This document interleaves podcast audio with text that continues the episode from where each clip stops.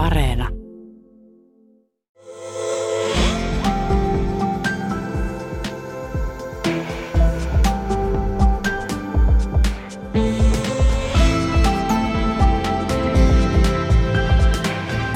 Tuija Pehkonen ja rakkauden kesä. Oikein rakkauden täyteistä päivää. Tänäänkin ollaan rakkauden asialla. Täällä on artisti, lauluntekijä Elli Noora. Oikein kovasti tervetuloa. Kiitos paljon. Mä pyysin sua tuomaan jonkin rakkauteen liittyvän viittaavan asian tai esineen mukaan, niin mitä sä toit? No mulla on täällä nyt Käydään niin kassin suoraan pohjalla. asiaan. Ootas. Tää on tota, tähän liittyy kaksi asiaa. Mulla on siis kädessäni tämmönen vinyylilevy ja sen sisällä tämmöisessä muovitaskussa on konserttilippu. Joo. Ja tämä on Mumford Sonsin levy Wilder Mind ja konserttilippu on samaisen bändin keikalta, joka oli Berliinissä kesällä 2015 Waldbuchnens, tai mä en saa lausua sitä oikein, mutta jostain tällä... Täydestä menee. Kyllä, stadionilta. Mä yhdistän tämän rakkauteen siksi, että tässä yhdistyy tavallaan oikeastaan niin kuin kolme tärkeää asiaa. Tämä bändi on mulle tosi rakas ollut siitä asti, kun mä oon heidän ensimmäisen kappaleen kuullut. Ja jos joku kuulija ei ole koskaan tästä kuullutkaan, niin en tuomitse, ei hätää. Se on sellaista folkahtavaa, ää, tota noin niin, hyvin orgaanista popmusiikkia ja tosi semmoista tunteikkaasti ja niin kuin syvästi laulettua brittipoppia. Syy, miksi tämä liittyy rakkauteen, on, on myös se, että mä olin tosiaan, ää, tämä liittyy niin omaan musauraan siinä mielessä, että, että tota, 2015 kesällä mä olin jo ehkä puolitoista vuotta kirjoittanut omia biisejä ja se vähän kuitenkin niin kuin sakkas paikallaan se homma, että mä en oikein niin kuin, tai jotenkin tuntuu ehkä siltä, että on sellaisessa tietynlaisessa ristiaallokossa, että kaikki mikä, musa, mikä soi, oli tosi elektronista ja tosi semmoista niin kuin, vähän ehkä niin kuin viileitä ja semmoista kolkkoakin niin kuin omaan makuun, koska mä sytyn taas sit niin kuin akustisista soittimista ja näin. Ja sitten kun mä muistan, kun mä istuin siellä stadionilla Berliinissä ja kattelin, kun 30 000 ihmistä laulaa, kun mies soittaa akustista kitaraa, niin mulle tuli jotenkin semmoinen herääminen, että wow, että ei mun tarvi oikeastaan tehdä mitään, mitä tämä aika vaatii, vaan mä voin tehdä myös tota, jos mä haluan. Siitä alkoi jotenkin sitten sellainen, että mä muistin, että miksi mä, miksi mä rakastan musiikkia, miksi mä oon ruvennut tätä tekemään. Se puristaminen loppu ja sitten alkoi tulla biisejä. Eikö se ole jännä, että vähän kaiken suhteen, kun se puristaminen loppuu, mm, niin silloin, silloin niin sanotusti elämä alkaa. No näinhän se on. Ja jotain siellä tapahtuu ja, ja siitähän sitten myöhemmin lähti myös sun musaura ja rakkaus musiikkiin. Voisiko noin sanoa? Puhkesi kukkansa. Kyllä, ja se oli sellainen ehkä vähän niin kuin, tiedätkö, niin kuin konkreettinen muistutus. Tästä, tästä tässä on kysymys. Tästä niin kuin fiiliksestä, mikä mulle jäi sieltä keikalta. Että mua itkettää ja mua hymyilyttää ja musta, musta tuntuu joltakin, että mitä mä en ole osannut sanallistaa. Vaan se musiikki puhutteli mua ja sitten tavallaan tuli sellainen, että no niin, mun pitää nyt viedä omaa soittua tässä niin kuin eteenpäin. Ja, ja sitten tietenkin, että tämän oli äh, kokemassa mun ää, mun tuottaja ja mun avopuoliso siinä mun vierellä, niin sitten tavallaan, että tässä on kolme semmoista rakkaudellista kokemusta, joka liittyy tuohon bändiin ja siihen keikkaan ja tuohon levyyn. Ja eikö niin, että puolisosi kanssa jaatte molemmat syvän rakkauden nimenomaan brittipoppia? Kyllä, Kohtaan. kyllä, kyllä. Ja se, on, se ei ole mikään itsestäänselvyys. se on tota, ja, ja vähän myös itse asiassa sama siinä, että silloin kun oli vielä ikään kuin normiaika ja ihmiset käy lomalla näin, niin monet kollegat ja ystävät lähtee mielellään lämpöä jonnekin kauas, niin jotenkin on ollut hauskaa, että on löytänyt jonkun ihmisen, joka haluaa myös lähteä sateiseen Lontooseen aina kerta toisensa jälkeen. Ellinora, muistellaan vähän sun lapsuusaikoja. Sä oot syntynyt vuonna 1994 Oulussa, niin onko sulla edelleen jonkinlainen tunneside sun synnyin seutuihin? On, totta kai. Ehkä sen, sen huomaa, että on semmoinen, että mä itse käsittelen tällaista oululaista mentaliteettia siitä lähtökohdasta, että on aika, on niin kuin ihan peruskohtelias ja ei sinne mitään, mutta myös tarvittaessa hyvin suorasanainen ja sellainen no bullshit. Ja sitten semmoinen jonkinlainen niin kuin, äh, tavallaan pohjois-pohjanmaalainen niin kuin periksi antamattomuus. että ei luovuteta, vaikka tuntuisi vähän pahalta. Ja, että niitä niin kuin kantaa mukana. Ja sitten kyllä viime kesänä, kun mä olin ensimmäistä kertaa Oulussa sillä että en, ollut keikkamatkalla. Ja se oli tosi outoa katsoa sitä kaupunkia juhannuksen aikaan sillä että wow, että täällähän on tosi paljon kauniita paikkoja ja tavallaan vähän sillä niin turist, turistina näki sitä omaa, omaa synnyinkaupunkia, että aivan, että täällä mä oon tehnyt tota ja tota ja on sinne aina ihana palata. Ja... Musiikkihan on ollut vahvasti sulla läsnä ihan lapsuudesta saakka ja erityisesti sun iskä on tutustuttanut sua Suomirokin tämmöisiin Kyllä. klassikkonimiin Juiseen ja Hassisen koneeseen ja Eppu Normaaliin, niin mikä on semmoinen rakkain, rakkain lapsuusmuisto nimenomaan musiikkiin liittyen? Sairaan hyvä kysymys. Ai vitsi. Ähm, meillä soi aina joku levy. Ja sitten varsinkin, ehkä jos nyt miettii tämmöisenä intuitiivisena, niin muistan, että aina kun ajettiin mökille, niin aina kerittiin kuunnella joku levy, levy loppuun. Ja sitten just toi Eppu Normaalin toi repullinen hittejä, missä on niinku kaikki, kaikki. kaikki the biisit. Niin kyllä mä oon sen niinku pienestä asti osannut ulkoa. Että ehkä semmoinen niinku tietynlainen ää, kiinnostus niin kuin populaarimusiikkiin ja hittikappaleisiin on ehkä isku, iskostettu mun päähän jo silloin pienenä. Että ne, ne matkat, kun ajettiin ja kuunneltiin, se on ehkä sellainen. Mites sitten muuten se lapsuus, minkälainen se oli? Millaiset muistot jotenkin sieltä tulee kaikista vahvimmin? Koen, että mulla on ollut, oli tosi hyvä temmeltää siellä Oulussa, Oulussa rauhassa. Ja tota, ihan siis koen, että oli hyvä lapsuus ja mulla on ollut tosi ihana perhe ja on saanut kasvaa semmoiseksi kuin on.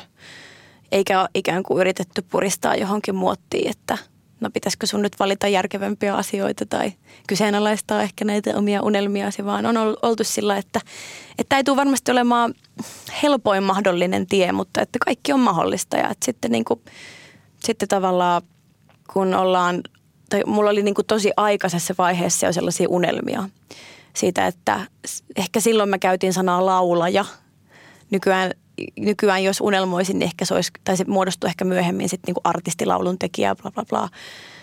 Mutta jotenkin se oli mulle aina hirveän selvää. Eikä se, en mä muista yhtään sellaista keskustelua, että olisi oltu sillä, että, että no, onko tässä nyt mitään järkeä, että terveiset vaan porukoille, jos kuuntelette. Että kiitos uskosta, kun vielä muut eivät uskoneet. Oliko sulla muita unelmia kuin laulajan ammatti lapsena?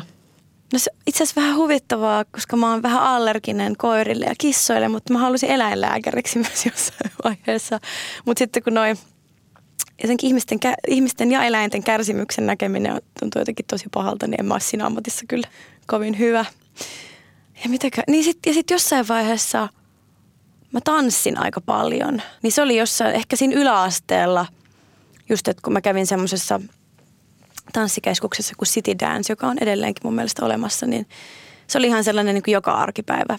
Et se oli tosi iso osa identiteettiä ja silloin ehkä oli enemmän semmoinen niin tanssia identiteetiltään. Mutta sitten, sitten lukiossa musiikki kiilasi taas ykköseksi ja sitten se on, se on oikeastaan semmoinen ikään kuin asia, mä en edes halua sanoa enää, että harrastus, koska nykyään se on onneksi myös ammatti. Mutta se on vähän sellainen, että mitä, mikä ei ole koskaan hylännyt mua ja mitä mä en ole koskaan jättänyt kesken. Et mä oon ollut aika sellainen niin kuin sarjaihastuja kaikkiin, niin kuin, että on kokeiltu tanssia ja balettia ja kuvataidekoulua ja kaikkea, mutta jotenkin se, se musiikki on ollut sellainen, että se ei ole, mä en ole koskaan kyllästynyt siihen. Mutta aika tämmöisiä taiteellisia juttuja, jos nyt tätä eläinlääkäripuolta ei, ei lasketa, mutta selvästi se taiteellisuus on ollut sussa tosi vahvasti ihan pienestä saakka. No, täytyy sanoa, että kuvataiteellista lahjakkuutta mulla on nolla prosenttia, että mulla on, mun, mun mummolassa on sellainen joku saviruukku, minkä mä oon tehnyt, joka on siis, mä en osaa sanallistaa tätä, mutta se on niinku siis, se on niinku vino, että se Joo. käsi menee sinne vaan sivukautta sisälle. Mutta ihanasti tota, että se on jossain esillä kuitenkin. Niin kiva, että on supportattu tätäkin puolta. Sun ehkä ensimmäinen esiintymismuisto on, kun oot laulanut viisivuotiaana sun kummitädin häissä – Sä oot tehnyt kotiläksyt. Mä oon tehnyt kotiläksyt ja, ja on kuullut, että lauluesityksen lisäksi niin sä yritit vähän varastaa sen shown, kun oot pyrkinyt siis hääkakun leikkaamiseen mukaan. Siellä on oh. pikku Ellinora ollut jo vahvasti esiintymässä. Mikä siinä esiintymisessä on sua kiehtonut ihan pienestä pitäen? Ähm, ehkä siinä on joku sellainen, että sä tuut jotenkin näkyväksi ja merkitykselliseksi niin itsellesi kuin tavallaan muille, jos niin kuin yrittää sillä jotenkin järjellistää. Ja se on ollut hassua, että lapsenahan kun ei ole sellaista – ei ole sitä häpeän kokemusta tai sitä semmoista niinku filtteriä, että miten muut mut näkee tai että miten muiden pitäisi mut näkee, vaan sä vaan oot ja sä meet. Niin jotenkin musta tuntuu, että se, että nykyään kun nousee lavalle, sitten kun taas saa nousta lavalle ihmisten eteen, niin se on se puoli, mikä herää. Tavallaan se semmoinen niinku, vähän niin kuin puhdas sisäinen lapsi, jota ei ole niinku pilattu ulkomaailman paineilla tai millään. Niin se on tota, mä koen, että on siinä esiintymisessä edelleenkin kysymys kysymys siitä, että tavallaan joku osa susta tulee nähdyksi ja kuulluksi, että sä löydät jotenkin sun, tai koet, että sulla on joku tarkoitus. Ihana, kun sä puhut häpeästä, niin mua jotenkin hymyilyttää, kun mä näen, että, että pikku Ellinora, niin ei mitään häpeää siitä, että toisen häät, mutta kyllä mä voin varastaa kyllä, tämän shown. Kyllä, ja sitten nyt mä oon aivan sillä kädet, kädet naamalla, että, että tota, ja se on, että mä oon ollut kyllä, jos mä nyt, ihana tästä tulee tällainen kunnon te- terapia, kun keskustelee ja miettii, kun ei pitkä aikaa ollut haastattelutilanteessa, niin tota, ää, mä oon ollut aika pitkä. Itse asiassa niin kuin mä mietin vielä niin kuin yläasteikäisenä, että että kyllä se kesti niin kuin aika pitkään sellainen, niin kuin, että minä olen hyvä sellaisena kuin mä oon, mutta että sitten totta kai niin kuin, että mä, nyt, mä sanoisin, että ehkä nyt mä oon taas hyvässä vaiheessa, mutta tuossa jossain vaiheessa tuli niin sellainen, tiedätkö, että ei ollut yhtään, yhtään käsitystä siitä, että mitä pitäisi tehdä ja mitä pitäisi olla ja tuntuu, että, että mikään ei kelpaa ei itselle eikä muille, niin niin jotenkin se on, se on hirveän tuttu aihe. Ja tuntuu ihanalta, että nyt kun puhuu siitä sisäisestä lapsesta ja siitä esiintymisestä, että, mis, että mitä kohtaa se minussa liikuttaa, niin mä oikeasti tavallaan tunnen sen, eikä tarvitse vaan niin puhumalla puhua siitä kun puhutaan häpeästä, niin häpeä ja jopa se häpeän pelko, niin sehän mm. rajoittaa meitä ihmisiä ihan älyttömän paljon tekemästä monia asioita, joita haluttaisiin tehdä. Niin huomaatko se joissain hetkissä itsessä sen, että, että edelleen se häpeä jotenkin nostaa päätään ja kahlitsee? Nykyään vähemmän, mutta esimerkiksi mä mietin, että esiinty, tavallaan, että jos mä menen, kun mä oon kuitenkin tehnyt keikkoja jonkin aikaa omaan elämääni nähden, että mä just mietin, että – aina kun sä meet lavalle, niin sehän on tavallaan hyppytuntemattoма ja sun pitää tavallaan talloa se häpeä. Et ihan sama mitä mä ajattelen, niin mä oon nyt perkele tässä ja mä tuun esittämään tämän mun asian niin uskottavasti kun mä pystyn ja tää on mun taidetta ja tää on totta. Niin sehän on aina tavallaan yksi sellainen askel, että sä et tunne sitä häpeää. Et en mä lavalla koskaan mieti, että mitäköhän noin musta kelailee, vaan mä oon, että silloin mä oon se kuningatar ja silloin mä oon se niinku boss. Mutta joudut sä käymään tuon edelleen joka kerta läpi ikään kuin lavalle mennessä? Öö, tai Ei, sieltä tullessa myös. Niin, totta, totta. Hyvä, kun nyt viimeisestä keikasta, jossa olisi ollut täysi kapasiteetti yleisöä, on niin pitkä aika. Ää, mutta ehkä mä oon sitten sellainen, että, että sitten kun tulee niitä sellaisia, että jos mä oon niinku työmuudissa, niin silloin mä oon tietenkin ammattilainen ja mä oon, mä oon tullut esiintymään ja mä en ole tullut tavallaan silloin – että totta kai mä puran niitä omia henkisiä tuntoja niin sillä laulamisella ja sillä esiintymisellä, mutta en mä silloin tavallaan ehkä mieti niitä omia sisäisiä niin sanottuja demo, demoneja. Niin, mutta kyllä mä niinku reflektoin ja käyn läpi, mutta se on ehkä sitten arkena. Ehkä teekö sen keikkaviikonlopun jälkeen, että okei, mitäs mä teen ja miten mä voin tehdä paremmin.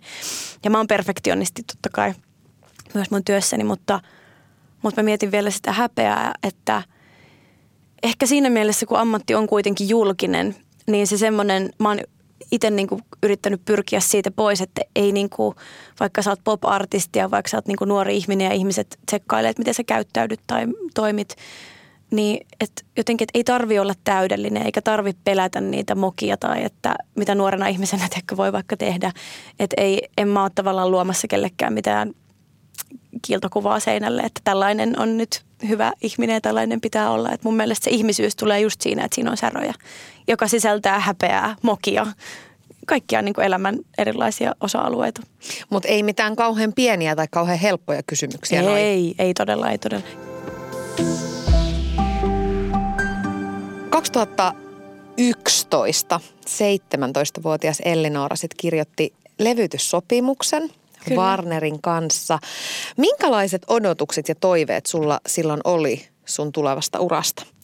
Sitähän on nyt kymmenen vuotta syksyllä, niin, aattele. joka on aika crazy. Ähm, tavallaan kun mä oon käynyt Popiats-konservatoriot ja on niin opiskellut laulua ja ollut ikään kuin tämä niin, niin sanottu perinteinen musiikkiluokille, muskarista musiikkiluokille tie niin mä oon tiennyt aina, että se on, että musiikin kanssa niin kuin tekemisissä oleminen tarkoittaa toistoja ja työtä.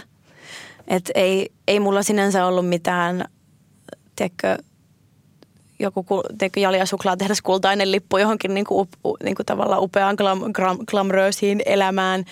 Ei mulla mitään sellaista ollut, mutta kyllä mä niin kuin, kyllä mä muistan, että silloin kun mä tulin Ouluun ja menin kouluun sen päivän jälkeen, kun mä olin allekirjoittanut levydiilin, niin oli jotenkin sellainen, että totta kai ihmiset katsoi sua eri tavalla, että vau, että joku uskoo tohon.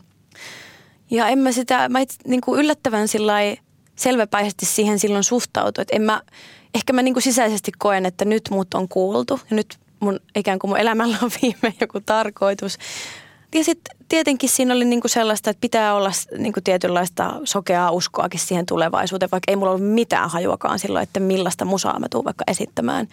Et enemmän mä tiesin, joka ylipäätään elämässä ei ole kovin hedelmällinen vaihtoehto, että jos sä tiedät, mitä sä et halua tehdä, niin sullahan pitäisi olla aina se vaihtoehtoinen sitten, että okei, sit mulla on tällaisia kortteja, eikä sillä se ei on hirveän niin kuin, että jos, meet, jos mä menisin biisisessioon nyt kirjoittamaan jollekin ihmiselle kappaletta, ketä mä en tunne, ja hän sanoisi kaikkea ei, niin se on aika paha tavallaan sitten niin kuin tuoda pöytään yhtään mitään. Että kyllä niin kuin, mutta 17-vuotiaana musiikkilukiolaisena sitä on aika ehdoton ja Nuorena tota, kaikki on mahdollista. Aa, no juuri näin, juuri näin. Ja, ja sehän on myös ihanaa. Totta kai, totta kai. Joo, ja olihan se niin kuin, kyllä mä niin kuin koen, että se on ollut yksi semmoinen, äh, että sen jälkeen mä en niin kuin ole miettinyt, niin kymmenen vuotta, että en mä ole tavallaan miettinyt mitään mitään muuta päämäärää. Et mul, mä oon siinä mielessä ehkä vähän, ää, en mä, no en mä tiedä. Kyllä mä ajattelen, että jos sulla on intohimo johonkin, niin ei silloin voi olla ehkä mitään selkeää B-suunnitelmaa. Että jos tämä ei toimi, niin kokeillaanpa jotain muuta, vaan silloin pitää mennä all in niin kauan kuin kykenee. No miten sitten se muutto Helsinkiin? Madetojan mm. lukio oli saatu päätökseen ja sitten sä lähdit niin kuin pakkasit kimpsut ja kampsut ja Oulun tyttö muutti Helsinkiin. Niin kerro vähän noista ajoista.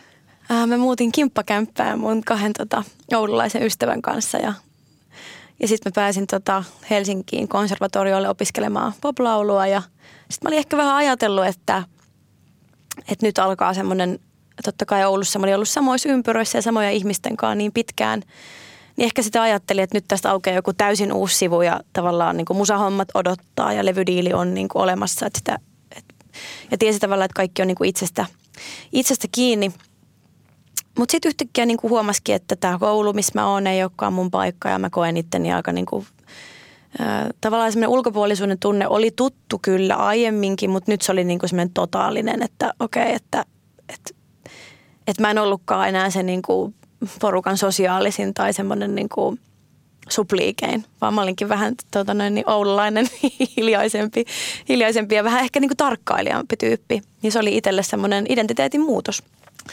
Mikä sitten taas toisaalta siihen, että kun siinä vaiheessa 2013 syksyllä alkoi kirjoittaa ikään niin sanotusti ottamaan sen kirjoittamisen niin kuin vakavasti, niin se tarkkailijan roolihan sopii siihen paremmin kuin se niin kuin tekijänä ja keskipisteenä oleminen. Et sille oli joku tarkoitus, mutta silloin se ei tuntunut kyllä yhtään siltä. Ja tota, sitten mä, multahan tuli silloin, oh, kaksi juttua nyt, nyt tuli aivan mieleen. Niin mähän olin silloin vähän, kun mä muutin Helsinkiin, niin mun mä olin ollut tosi ihastunut Oulussa yhteen, yhteen tota muusikko, muusikkopoikaan ja, ja tota, sitten se oli vähän niin kuin loppunut sillä vähän erikoisesti ja mä muistan vielä, että että kun, niin kuin ne aina joo, loppuu. aina, joo, joo. Ja, mm. ja siis ja, tästä on aika pitkä aika, niin tästä voi jo muistella sillä ei, en kanna kaunaa, no problem, olen ihan onnellinen nykyään, mutta sillä se oli hauskaa, ää, miten niin kuin elämä menee, että mä muistan vaan, että kun hän sanoi mulle jotenkin sillä, että – että mä kysyin, mä jossain jo tavattiin jossain baarissa, että, mä, että mitä sulle kuuluu? Niin sitten hän sanoi, että ihan hyvä, että hän on rakastunut. Se oli vähän sellainen erikoiskeissi. Niin sitten nyt ää, viime kesänä mulle tuli viesti Facebookissa, että semmoinen niin tosi pitkä, pitkä tota noin niin, ää, viesti, jossa tämä henkilö pyysi multa anteeksi.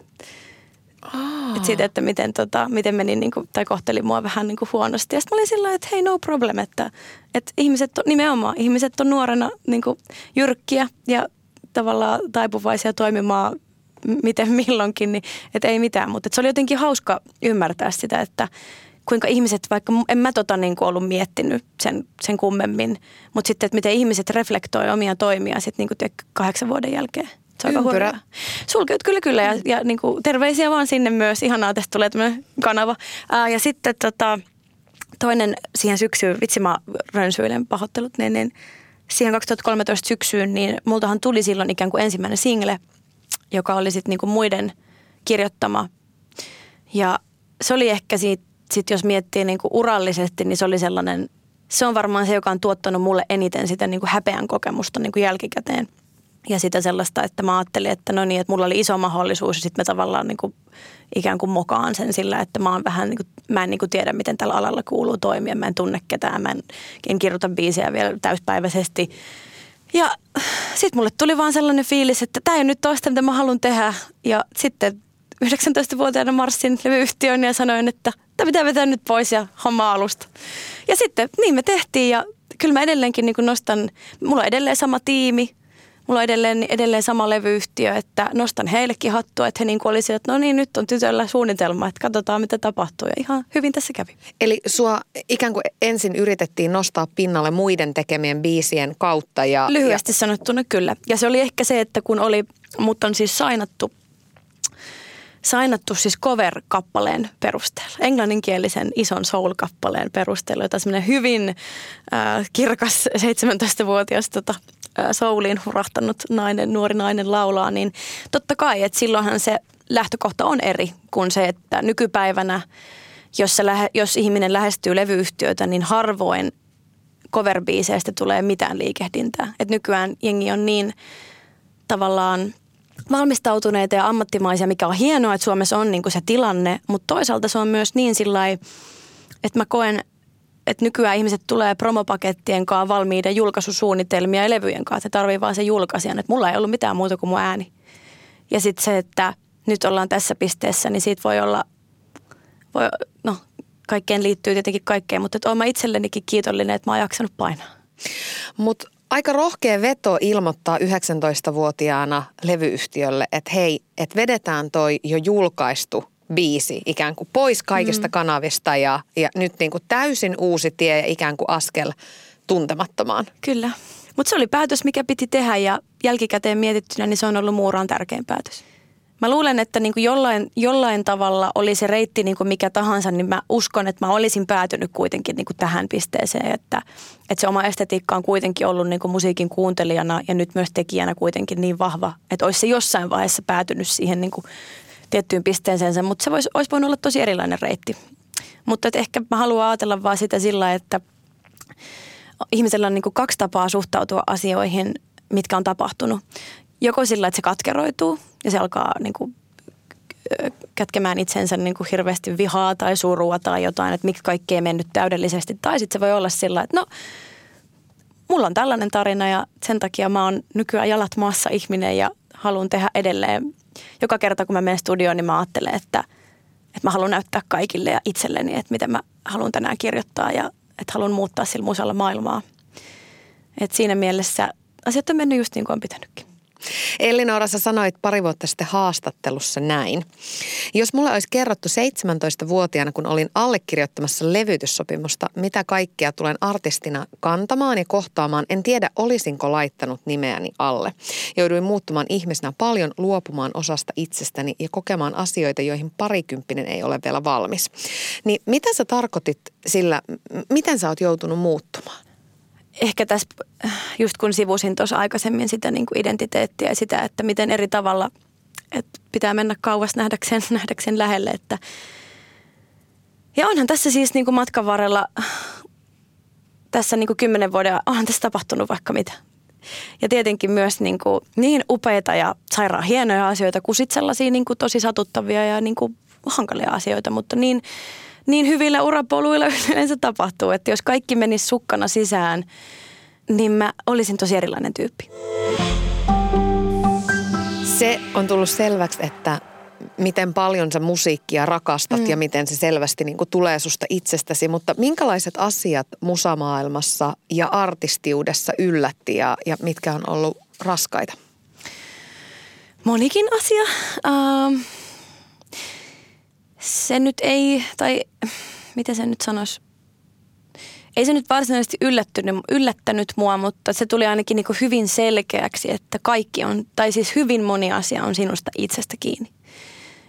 Ja se on mun mielestä ylipäätään niin hyvä, hyvä oppia neuvo ihmiselle, joka haluaa semmoiselle alalle, mikä, tai niin omalle unelma-alalleen, että aina voi tavallaan katsoa ympärille ja miettiä, että mitä toi ja toi ja toi teki väärin. Tai sitten voi katsoa sitä omaa peilikuvaa olla siellä, että mitä minä voin tehdä tälle asialle. Niin asenteessa kuin ylipäätään konkreettisissa toimissa ja näin. Ja se, mikä yllätti myös, että se oman äänen löyty, löytäminen, että sitten kun, sitten kun se oli tavallaan se 2000, mä mietin sitä 2015 kesää, että sitten kun se napsahti, niin se napsahti kyllä oikeasti. Että sitten tavallaan tuntui siltä, että – että nyt mä tiedän, mihin mä oon menossa, nyt mä tiedän, mitä mä teen. Ja samanlainen mindsetti mulla on ollut siitä, siitä, siitä lähtien, että en ole niin kuin, että sitä kaikkea muuta mä oon kyllä epäillyt, mutta sitä musiikkia mä en ole epäillyt. Ja se on kuitenkin se pointti kaikessa. Onhan musiikkiala hyvin vaativa ala. Ja varsinkin nyt, että kun mä oon elänyt tavallaan sen, että mä oon allekirjoittanut mun levydiilin silloin, kun silloin kun tota, esimerkiksi fyysiset albumit myi vielä niin kuin kymmeniä tuhansia kappaleita. Ja musiikin niin kuin musiikkibisneksen rakenne oli ehkä erilainen. Että tässä on tavallaan tapahtunut se, että ehkä tyylisen kuulosta dataa, mutta että koko musamaailma on muuttunut. On tullut, on tullut tavallaan striimaus, on tullut se, että musa tulee taas enemmän kuin kymmenen vuotta aikaisemmin ja, ja tavallaan, että kilpailu on kovaa oma, omasta paikasta. Ja, ja niin se ehkä, että, että kun mä oon, mä oon halunnut ajatella sillä tavalla, että, että se mun tekeminen puhuu ja se mun musiikki puhuu, että mä en niin kuin – ja että mä haluan, haluan tavallaan, että se on se pointti, eikä se, että millaisen imagon mä rakennan tai minkälaisen, ta, minkälaisia asioiden taakse mä jotenkin verhoudun. Tai. Ja sitten se on ollut ihanaa myös huomata, että välillä se onkin niin yksinkertaista, että kun sun tuottama sisältö, mikä mun tapauksessa on vaikka kolme minuutin popkappale, että jos se on tarpeeksi hyvä, niin kyllä se jossain vaiheessa lähtee. 2015 ilmestyi sun ensimmäinen isoksi hitiksi noussut biisi, Carrie-biisi, ja myöhemmin on sitten tullut paljon muitakin. Mutta sä oot kertonut siitä, että, että sitten kun saavuttaa sen unelman ja pääsee sinne, mitä on kovasti tavoitellut, niin sitten myös tulee ne kaikista suurimmat pelot ja paineet ja miten sitä menestystä pidetään yllä ja, ja mitä seuraavaksi, pystynkö mä tähän, mm. niin miten sä oot oppinut elämään noiden paineiden kanssa? Sitä mä selvittelen tässä edelleen. Ähm, just hauskaa, että mainitsit Karin, koska just toissapäivänä puhuttiin studiolla siitä, että mä olin, muistan silloin kun se biisi ja sitten sen jälkeen Leijona kuningas, mä muistan kun se nousi Spotifyssa top 50 listalle ja mä olin vaan siitä, että yes, nyt, mahtavaa, yeah! ja, ja jotenkin sillä se oli niin semmoista niin kuin vilpitöntä ja vilpitöntä iloa ja sellaista, että jes, joku on nyt kuullut, että mä teen tällaista, tällaista musaa ja tällaisia tarinoita ja ei se niin kuin itsessään se se tekeminen ja se edelleenkin mä tavallaan pompin studiolla kasa alkaa, jos mä oon sillä fiiliksissä jostakin. Että siitä, siitä mä en oo onneksi päästänyt irti enkä kadottanut sitä, mutta totta kai sen niin kuin, että sitten kun sulle tulee menestystä, niin se on ihan paskapuhetta, jos joku sanoo, että ei ollenkaan, ollenkaan niin mieti, että no kykeneekö tekemään seuraavalla kerralla paremmin. Ja, ja mullakin on, mä oon, mä oon tosi kunnianhimoinen ja musta se, että musta se on myös jotenkin niin kuin reilua sanoa ääneen, että haluaa saavuttaa asioita ja haluaa kirjoittaa elämään suurempia kappaleita, koska eihän tavallaan, jos sitä ei mantraa ääneen ihmisille, niin eihän, ei se ole tavallaan, ei se ole todellista vielä silloin, jos se on vaan sun päässä. Ja sitten se, että musta olisi niinku ihanaa, että jotenkin meidänkin maassa tulisi semmoinen, nyt tuntuu, että semmoinen ehkä, että ihmiset, jotka tekee vaikka niin, on niin kuin multitalentteja, tekee, näyttelee, laulaa, ohjaa, kirjoittaa, bla bla bla, niin sitä niin kuin arvostetaan. Mutta musta olisi ihanaa, että täälläkin tulisi jotenkin sellainen – yleinen ilmapiiri sille, että on ok olla sillä, että haluan soittaa vaikka maailman isoimman keikan Suomessa tai että, semmoinen, että se kunnianhimo ei ole aina semmoista niin kuin, niin kuin sipäisyyttä tai sellaista. Ja Ah, mikä se kysymys oli? no, t- tässä tuli varmaan kaiken polveilun jälkeen vasta. Mä oikeastaan kysyin sitä, että miten niin. sä oot oppinut elämään niiden paineiden no, kanssa. Nyt mä, vasta, nyt mä osaan vastata tähän äh, ylipäätään sillä että, sillä, että puhuu niistä läheisille ihmisille ääneen. Ja ylipäätään mä ajattelen sillä tavalla, että, että se semmoinen rehellisyys itseään, itseään ja muita kohtaan, että ei jätä tavallaan sanomatta, jos joku on pielessä tai joku pelottaa tai häiritsee, koska sitten mä ajattelen, että keho ja mieli on niin syvässä yhteydessä, että sitten jos aina tavallaan pelon takia jättää jotain tekemättä tai sanomatta, niin ne kasaantuu suhun, jotka purkaantuu sitten jossain vaiheessa burnouttina, sairauksina, kipuina TMS. Että niin kuin, jotenkin mä koen, että se on hirveän tärkeää, että sä tuut kuulluksi ja nyt nostan hattua vaikka mun omalle tiimille ja mun omille ystäville ja mun terapeutille myös. Ja, että on tiedätkö semmoinen oma turvaverkko, jolle, jolle pystyy sitten myös, ei nyt joka päivä, mutta myös tarvittaessa sillä oksentaa, että nyt on tällainen tilanne ja, ja tota, et ei ainakaan, että e, aina, niin kuin se on ollut mulle ainakin itselle semmoinen, että on opetellut puhumaan niistä puhu, puhumaan niistä asioista, joista ei vaikka mielellään puhuisi. Sä oot sillä tapaa onnekas, että saat tehdä työtä, jota todella rakastat ja artistina mm. tietysti annat aina paljon itsestäsi, mutta samalla tuo työ vaatii sen, että sä oot kaiken aikaa myös julkisen arvostelun kohteena, niin miten saat suojattua itse siltä kaikelta kuralta, jota väistämättä myös ammatin myötä tulee? Ähm, no mä keskityn keskityn hyvään ja keskityn tavallaan siihen, että just siihen musiikkiin. Sitten mä aina niin kuin välillä mietin, että musta on ihanaa, että mä pystyn elämään sitä niin kuin että mä oon niin nimenomaan musiikin tekijä. Että mä en tavallaan elä siitä, että mitä joku, tai, tai tiedätkö, että mä voin käydä ruokakaupassa, mä voin ajaa sähköpotkulaudalla ilman meikkiä tuolla.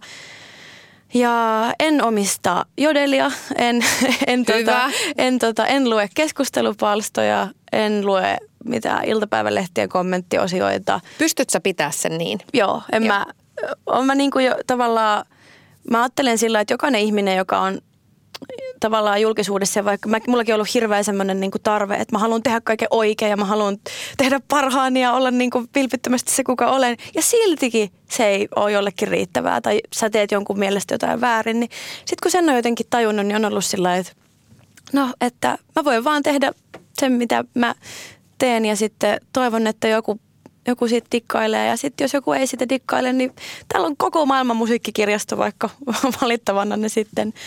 Mutta jotenkin mä en ole kokenut sitä niin kuin hirveän va, tai jotenkin mä niin kuin pyrin keskittyä ylipäätään niin kuin omassa elämässä siihen, että miltä musta ne mun tekemät asiat tuntuu, enkä siltä, että jos, jos mä ajattelisin, että mitä vaikka joku kirjoittaa jostain biisistä tai mitä joku on jotain mieltä, en mä tekisi mitään. Sitten olisin, sit tavallaan se pelko kasvaisi liian suureksi, että saako tästä nyt arvostelua vai viisi tähteä. Niin, mutta onhan se, se, onhan se, on, on se niinku useamman vuoden harjoittelun tulos tietenkin. Mutta ei kannata siis kaikille, ka, kaikille ihmisille, niin että vitsi mä niin toivon, että, että tota, kaikki, jotka kirjoittaa vaikka jotakin paskaa muista, niin että löytäisi jonkun semmoisen niin oman asian, minkä eteen voisi pistää kaikki ne ajat, mitä niin kuin purkaa sitä niin kuin omaa pahaa oloa niin kuin kritisoimalla muita, jotka sentään yrittää tehdä sitä, mitä heidän sydän sanoo. Et se on semmoinen, niin kuin, se on en, enemmän se aina kertoo musta siitä kommentoijasta kuin siitä kommentoinnin kohteesta. Senhän toi ammatti ja, ja sun asema mahdollistaa, että ihmiset kuuntelee, mm. mitä sulla on sanottavaa. Se tuo aika paljon valtaa ja aika paljon vastuuta. Ja mm, sun kakkosalbumin nimi, siis Vaaleanpunainen vallankumous, se, mm. se jotenkin aika hyvin niin kuin kilpistää sitä, että, että samaan aikaan niin kuin on vihaa ja ärsytystä ja sitten samaan aikaan voi niin kuin nostaa epäkohtia pöydälle. Tästä sä oot puhunut paljon, niin minkälaisia epäkohtia sä artistina haluat nostaa pöydälle maailmasta ja yhteiskunnasta?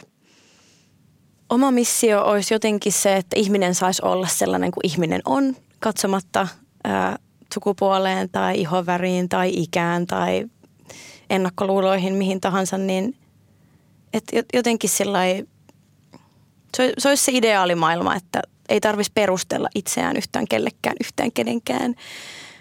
Tasa-arvokysymys kiinnostaa luonnollisesti.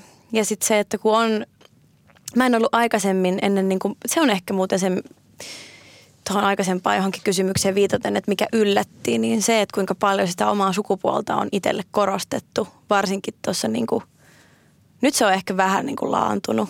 Et nykyään on niin kuin musan tekijöitä eikä niin kuin nuoria naisartisteja. Mutta mä muistan, että mä katsoin kerran siis ison valtakunnan kanavan uutisia, jossa sanottiin, että nuorien naisartistien esiinmarssi jatkuu. sitten siinä lueteltiin tota, jotain niin kuin artistien nimiä. Sitten mietin vaan sinne, että ei, tämä on nyt niin totta. Että antakaa nyt ihmisten tehdä, mitä ne haluaa. Että et se on jotenkin, että on ymmärtänyt kyllä sen, että mulle, että mä en ole niinkään itse niin kuin, ja ehkä on niin kuin, niin kuin haluamatta joutunut semmoiseen tilanteeseen, että on joutunut niin kuin perustelemaan sitä, että olen nuori nainen ja haluan tehdä vaikka lauluja elämässäni loppuun saakka. Ja se on ollut musta tosi outoa. Minkälaisena sä koet sen nuoren naisartistin lokeron, johon sut on ulkoapäin ikään kuin laitettu? No onhan se ihan helvetin ahdas, jos niin kuin ajatellaan vaan sen, tai oikeastaan nyt toisaalta – Mä oon miettinyt sitä myös siltä kannalta, että koska se on kuitenkin vähenevää määrin, mutta mä oon kuitenkin sitä urani aikana niin kuin kohdannut, niin sit mä oon ajatellut sitä näin, että 2021 on myös aika kivaa olla musiikin tekijä ja artisti, koska jos sä katsot tuota kuvastoa, millaisia ihan sama sukupuolesta riippumatta, millaisia artisteja vaikka Suomessa on tai maailmalla on, vertaat sitä vaikka 2000-luvun alkuun, niin vaikka, sanotaan vaikka, että naiskuva on paljon laajempi joka on ihan helvetin tärkeää ja sitä, että, joka, että tavallaan, että tuolla on niin kuin eri, erinäköisiä, eri kokoisia, erillä tavalla laulavia ja eri tavalla itsensä kantavia ihmisiä, että ei ole vaan, vaan se tavallaan yksi malli, joka on niin kuin hyväksyttävä. Et sitä lippua haluan kyllä mielelläni heiluttaa, että, että tota, että jokainen saa Heilutetaan olla, isosti. Jokainen saa olla sitä, mitä on. Ja se on tavallaan, se on mulle niin itsestäänselvyys, mutta sitten ei se vielä maailmalle ole.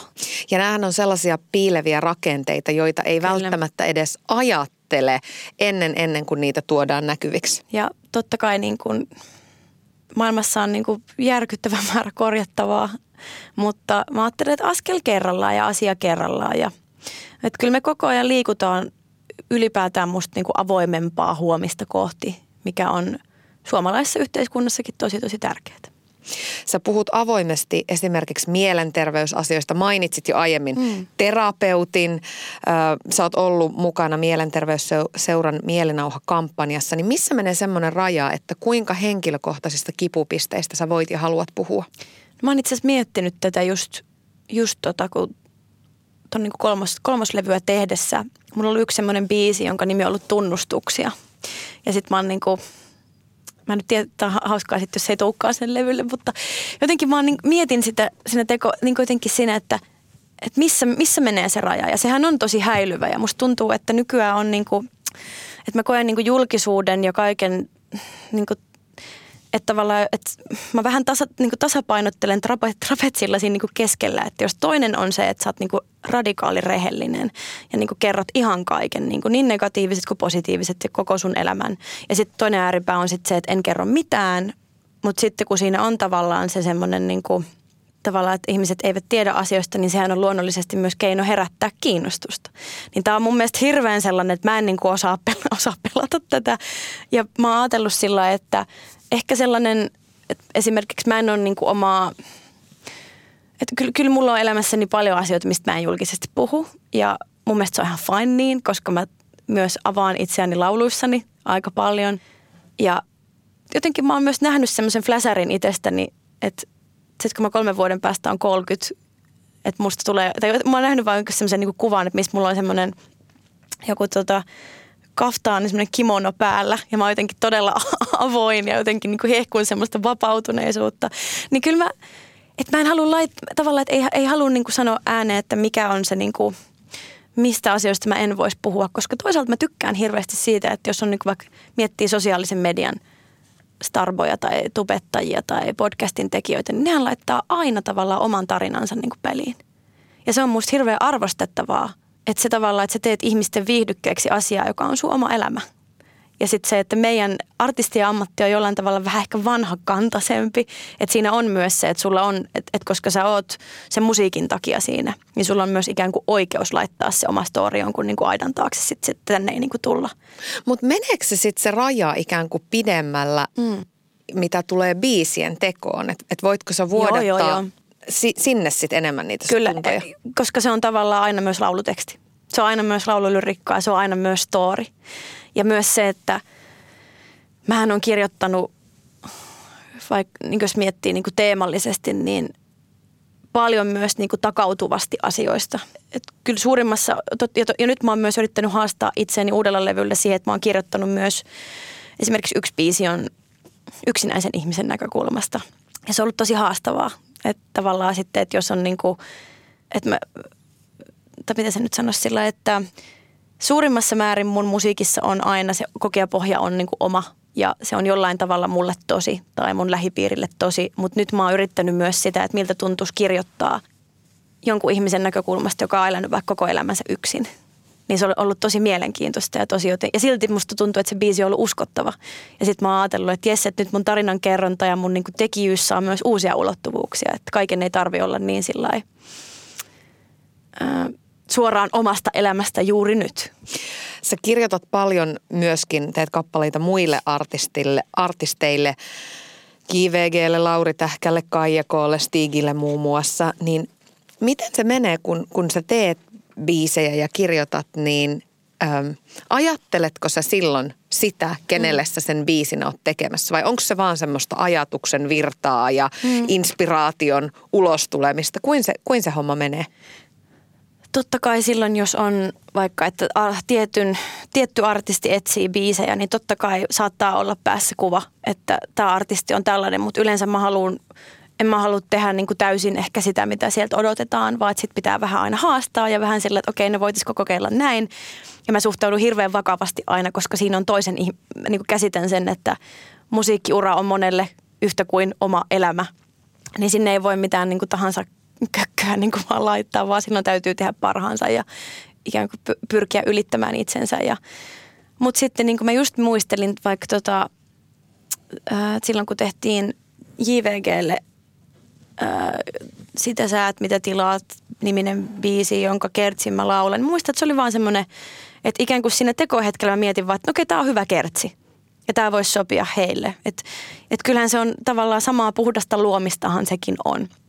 Mutta tietenkin siinä miettii, että joku artisti ei vaikka käytä tietynlaista sanaa tai tietynlaista melodiakieltä tai näin. Totta kai siinä on jonkinlaiset, jonkinlaiset raamit sulla on siinä, mutta et, kyllä se on myös semmoista räiskimistä ja myös niiden rajojen ylittämistä.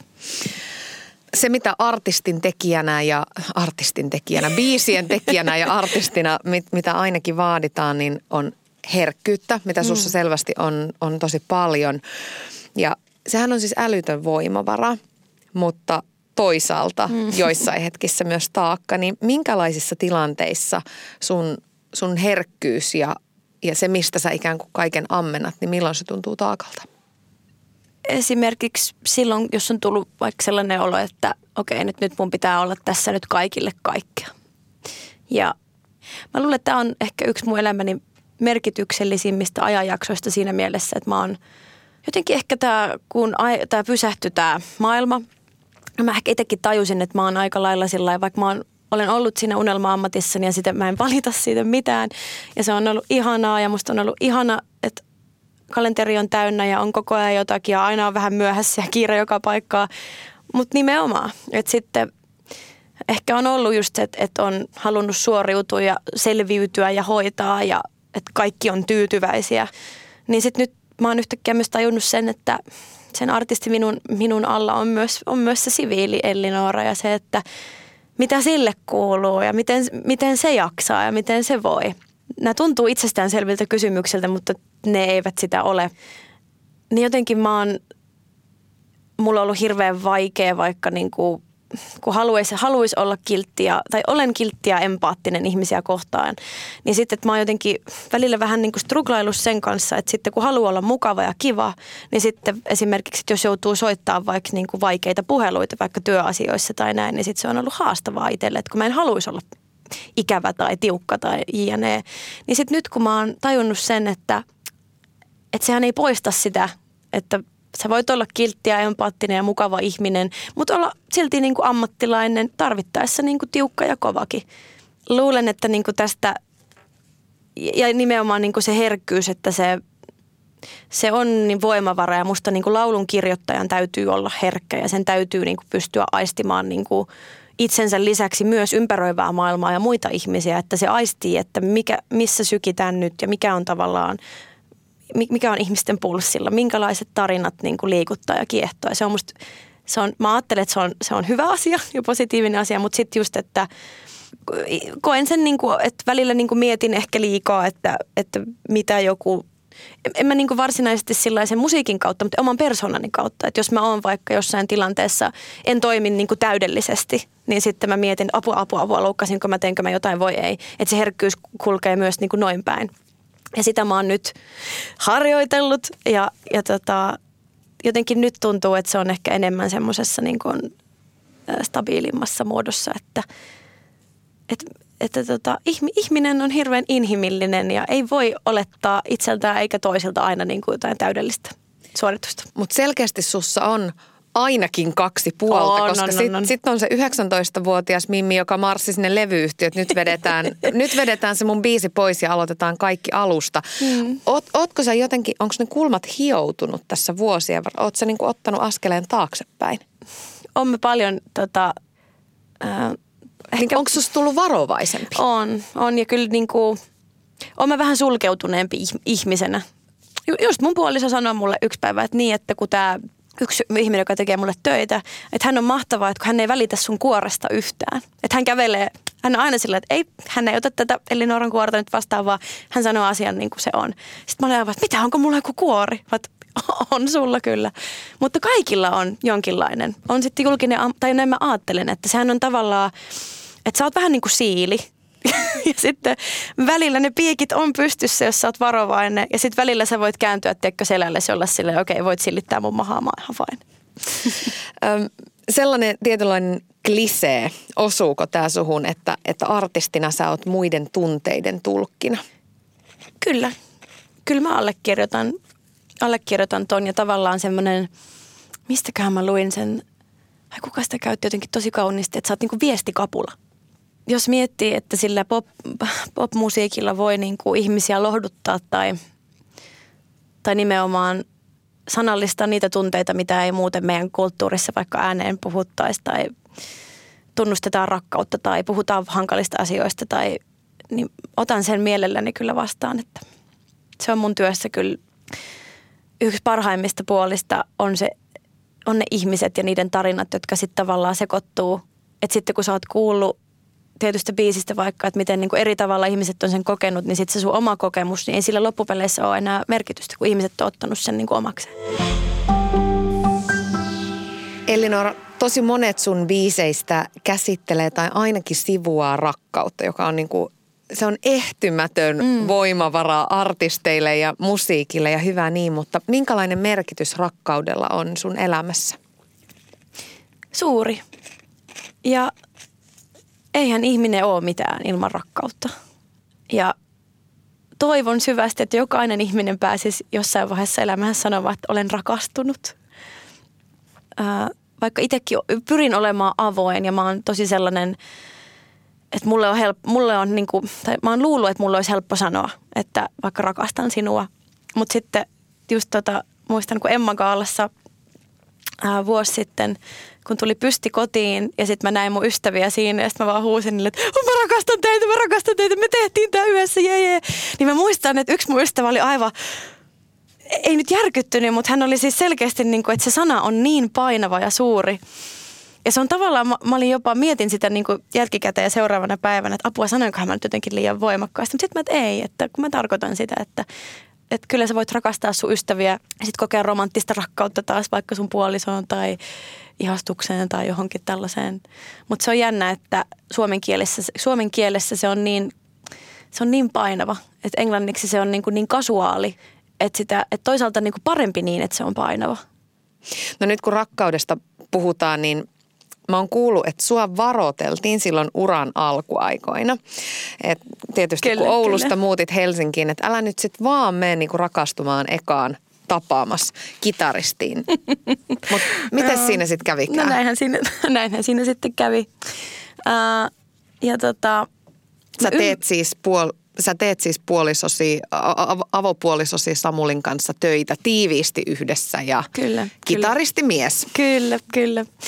Ja tavallaan toihan on hirveän sympaattista, että ajatellaan, että se on ehkä vähän sellainen vanhakantainen ajatus, että, että no niin, täältä tulee nyt se semmoinen muusikko, joka nyt ottaa tämän tai jotenkin sillä että ohjailee sitten jotenkin väärään suuntaan. Mutta meillä on niin kuin, voin sanoa, että on ollut kyllä todella onnekas siinä, että, että millaisen ihmisen olen Samullista elämääni saanut, että, että tota, en mä kyllä niin kuin parempaa tukijaa itselleni voi mistään saada, eikä kukaan mua koskaan tuu samalla tavalla tuntemaan kuin hän tuntee. Ja, ja sitten se, että on samalla alalla, niin tai jollain tavalla, että vaikka hän ei ole itse artisti, niin sitten tuntee niin kuin musiikkialan.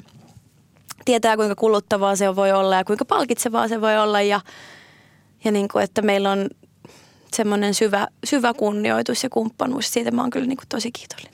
Sehän ei ole aina hirveän helppo kombo, kun, kun te kuitenkin teette tiiviisti töitä yhdessä. Mm.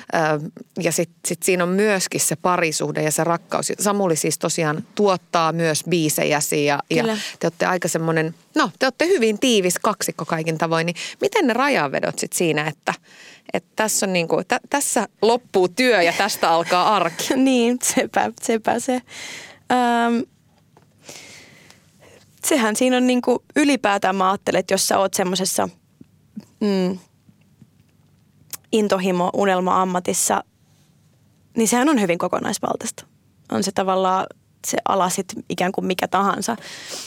Ja kyllä me ollaan, tai yritetty tietenkin sitä niin kuin pyrkiä erottamaan, että nyt ei vaikka puhuta musiikista tai näin. Mutta sitten kun se on niin, että sitten kun tavallaan molemmat rakastaa musiikkia, niin sehän on tavallaan, se on samanlainen puheenaihe, kun joku tykkää vaikka pörssikursseista.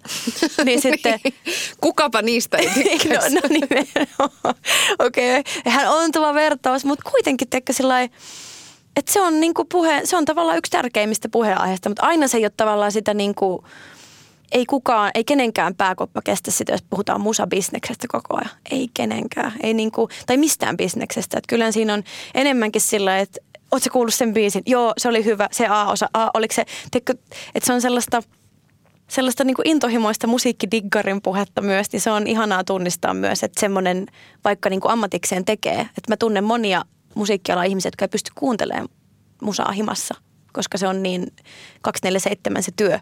Mutta tavallaan, että mä luulen, että meillä se ei tule koskaan olemaan olemaan, olemaan sellaista, että meillä soi aina joku levy ja ainakin toistaiseksi ollaan tässä ihan pärjäilty, mutta ei se, ei se niin kuin helpoin, helpoin mahdollinen tietenkään tie tai ratkaisu niin kuin ole, mutta, et, mutta sitten pitää olla just näitä, että on stereotypioita ja sitten niitä rikotaan.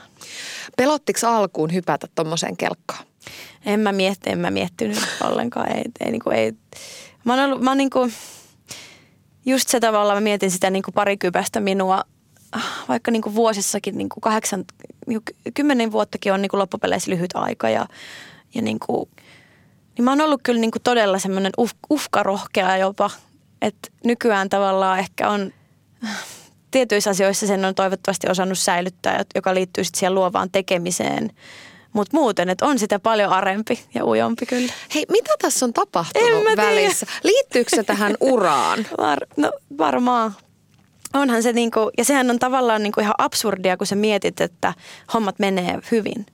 Niin sitten tavallaan sitä ajattelisi, että sä oot sitten niinku jotenkin rotsi auki ja jotenkin sillä Porskuttelet vaan. Niin, mutta sitten just, just mietiskelin tuossa tota noin niin, äh, vapun jälkeen, kun tuli pitkästä aikaa juhlittua hieman, niin oli tosi ihana ja mä olin tosi vapautunut ja onnellinen. Mutta sitten mä niin mietin, että mä nykyään nautin niin perusasioista. Siitä, että mä pääsen uimaan, saunaan, juon hyvää kahvia, syön hyvää ruokaa, terveellistä aamiaista, teen tuorepuuroja. Tiedätkö, että kuka tämä ihminen niin on? Ja sitten tavallaan, mutta tätä se on. Ja ehkä se, että kun on ollut niin semmoinen – että kun mä elän kuitenkin epävarmalla alalla jollain tavalla, niin sitten semmoisista niin perusasioista hakee ehkä sitten semmoista lohtua ja turvaa. Ja että on tullut niin kuin sellaisesta niin kuin ajelehtiasta niin kuin aika sääntilliseksi niin kuin tuossa siviilielämässä. Sitten voi tämän niin kuin uhkarohkean ja bohemin puolen sitten purkaa sitten siihen musiikkiin. Sä sanoit aiemmin, että sä täytät muutaman vuoden päästä 30, niin kieltämättä kun kerroit näistä asioista, niin kuulostit vähän keski-ikäiseltä, Oi mutta ei. imasen sen kaiken nyt sisään.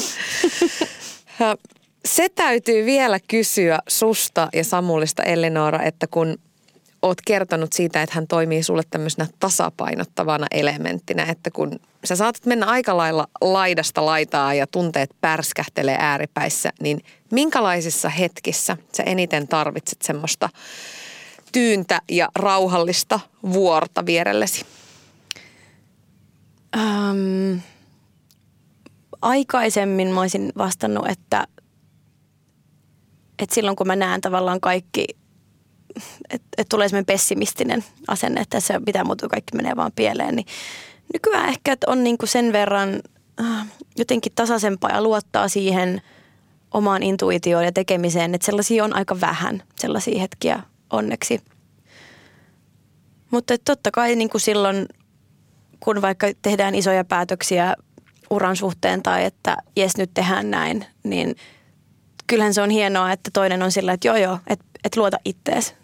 Että vaikka sitä ikään kuin varmistusta tai sellaista niin kuin, ää, vahvistusta ei ikään kuin, niin kuin tarvitse, niin toinen silti antaa sen. Niin kyllähän se on sitten sillä, että okei, tämä nyt ei ole ehkä maailman typerin päätös. Tai, että kyllä mä häneen luotan tosi tosi paljon ja, ja tota, siihen, että kun oma mieli saattaa olla semmoinen tuuliviiri, niin sitten, että jos toinenkin on sitä mieltä, että nyt kansi vaikka ottaa se rohkea askel, niin sitten otetaan. Viho viimeinen kysymys vielä. Joo. Elli Noora, mikä on sun reseptisi rakkauteen? Tämmöinen helppo. Tämmöinen tosi helppo. Uh, tota, ensin pitää hyväksyä itsensä ja pyrkiä rakastamaan itseään sellaisena kuin on ja sitten voi rakastaa jotain toista ja muuta ihmistä sen jälkeen. Ja pyrkiä olemaan avoin ja ää, avoin ja rehellinen ja luot, luottaa ja luot, luottaa toiseen ja ei suunnitella liikaa. Siinä. Kiitos miljoonasti, että tulit vieraaksi. Oli ihana saada sut tänne. Kiitos paljon. Kolmatta albumia odotellessa. Se tulee muuta. toivottavasti pian. Kyllä, se tulee. Kaikkea hyvää ja paljon rakkautta. Kiitos samoin.